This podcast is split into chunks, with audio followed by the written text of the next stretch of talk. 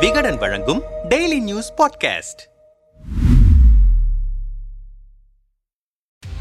Russia Ukraine போர் ஏழு மாதங்களை கடந்து நடைபெற்றுக் கொண்டிருக்கிறது. இந்த போரின் தொடக்கத்தில் ஓங்கியிருந்த ரஷ்யாவின் கைகள் தற்போது பின்னடைவை சந்தித்திருப்பதாக சொல்லப்படுகிறது. இந்த நிலையில் உக்ரைனின் நான்கு மாகாணங்களை தங்களுடன் இணைத்துக் கொள்ளப் போவதாக அறிவித்திருக்கிறது ரஷ்யா. நேட்டோ அமைப்பில் உக்ரைன் இணைவதற்கு எதிர்ப்பு தெரிவித்து அந்த நாட்டின் மீது போர் தொடுத்தது ரஷ்யா. கடந்த ஆகஸ்ட் மாதம் வரை உக்ரைனில் உள்ள சுமார் இருபது சதவீத பகுதிகளை தங்களது கட்டுப்பாட்டில் வைத்திருந்தது ரஷ்ய ராணுவம் இந்த நிலையில் செப்டம்பர் மாதம் தொடக்கத்தில் உக்ரைன் ராணுவம் நடத்திய புதுப்பிக்கப்பட்ட தாக்குதல் காரணமாக சில முக்கிய பகுதிகளை ரஷ்யா வசமிருந்து மீட்டெடுத்தது. இது ரஷ்யாவுக்கு பெரும் பின்னடைவாக பார்க்கப்பட்டது. தற்போது உக்ரைனின் கிழக்கு பகுதியில் உள்ள லூகான்ஸ் டொனஸ் கெர்சன் ஜெப்ரோஷியா ஆகிய நான்கு மாகாணங்களை தங்களுடன் இணைத்துக் கொள்ளப் போவதாக அறிவித்திருக்கிறது ரஷ்யா. இது தொடர்பாக அந்த நான்கு மாகாணங்களில் உள்ள மக்களிடமும் ரஷ்ய தரப்பில் இருந்து வாக்கெடுப்பு நடத்தப்பட்டது. செப்டம்பர் இருபத்தி இரண்டில் தொடங்கிய இந்த வாக்கெடுப்பில் ரஷ்யாவுடன் இணைய விருப்பமா என்ற கேள்வியும் அதற்கு ஆம் இல்லை என்றும் இரண்டு ஆப்ஷன்களும் கொடுக்கப்பட்டிருந்தன. ரஷ்ய கட்டுப்பாட்டில் இருக்கும் பகுதிகளில் வாக்கெடுப்பு நடத்தினால் முடிவுகள் ரஷ்யாவுக்கு சாதகமாகவே வரும். எனவே இந்த வாக்கெடுப்பு நடத்தப்படக்கூடாது என மேற்கத்திய நாடுகள் கண்டனம் தெரிவித்தன. ஜி ஏழு நாடுகளின் கூட்டமைப்பு வெளியிட்ட அறிக்கையில் ரஷ்யாவின் இந்த பொது வாக்கெடுப்பு ஐநா சாசன விதிகளை மீறும் செயலாக இருக்கிறது.